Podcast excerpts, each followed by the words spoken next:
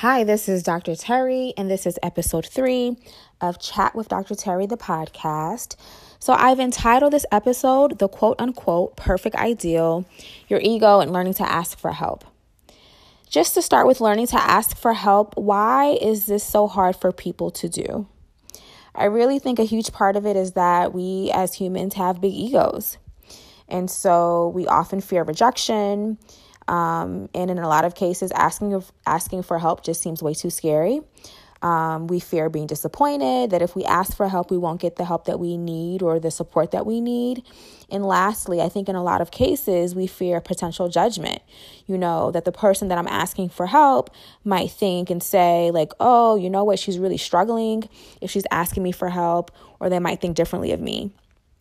But asking for help is so important because we are not robots and humans need other humans for support.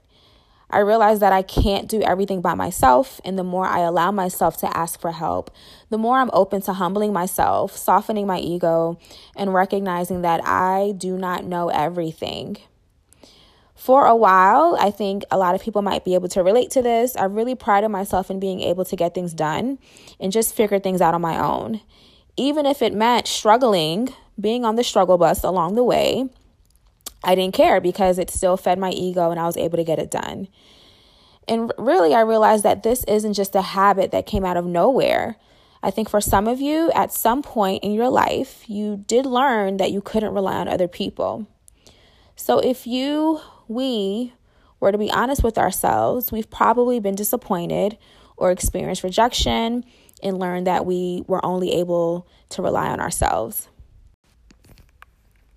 So, when we think about perfectionism, with perfectionism comes these expectations that we have of ourselves and oftentimes of others, whether it be our partners, our friends, colleagues, and even strangers. And these expectations are often so unrealistic. So, what's the outcome of this? The outcome is often feeling less than, um, feeling disappointed, and even resentful of people who can't exceed or meet our expectations. So let's get into perfectionism. Just as a reintroduction, I do want to say hello. My name is Terry, and I'm definitely a recovering perfectionist. What is perfectionism?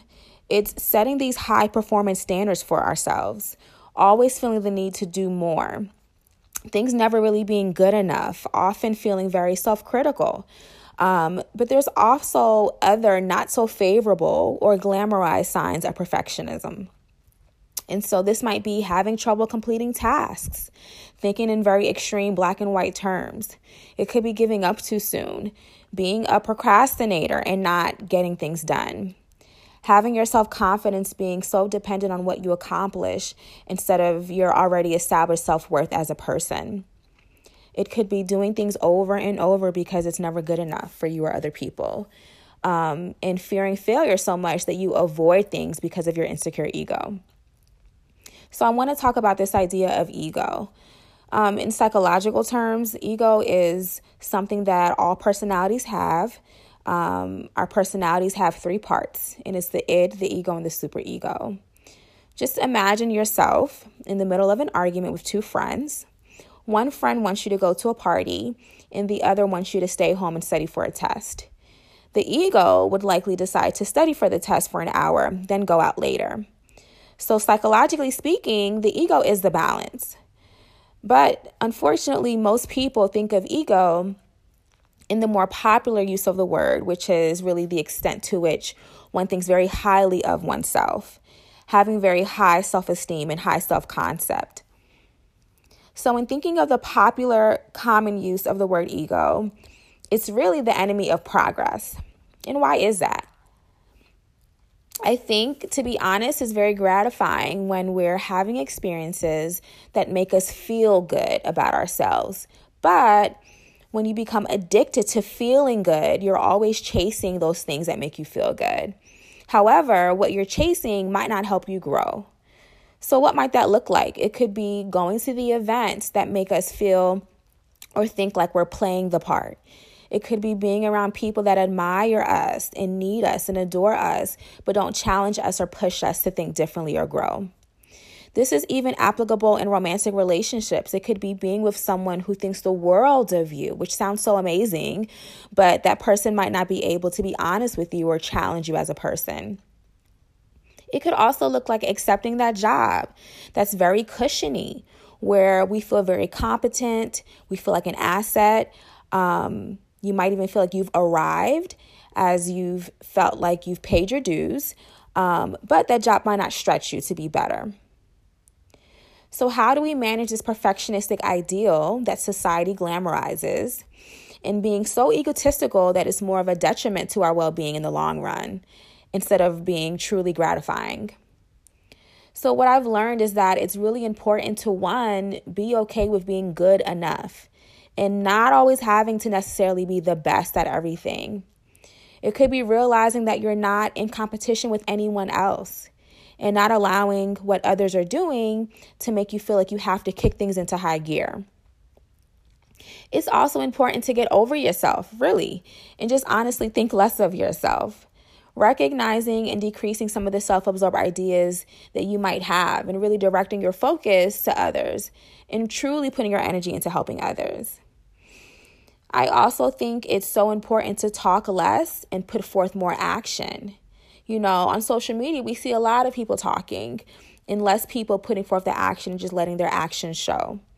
So, not feeling the need to prove yourself to other people, which can often be seen as we're posting, you know, our best. You know, people often see your best in your highlight reel on social media and they might not really see the reality of what's happening with you. So I think putting forth more action could lessen this urgency to put forth our best or to show our best or to talk about what we think our best is. Next, I think it's important to allow your work, whatever that might mean for you, to speak for itself.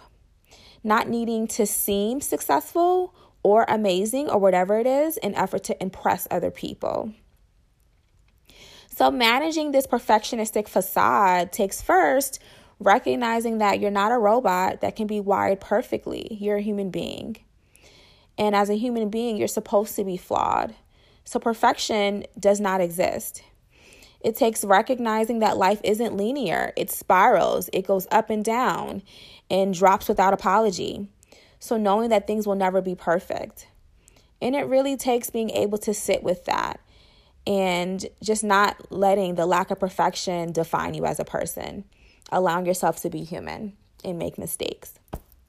So I thank you guys for listening. I hope this was helpful. Looking forward to continuing these discussions.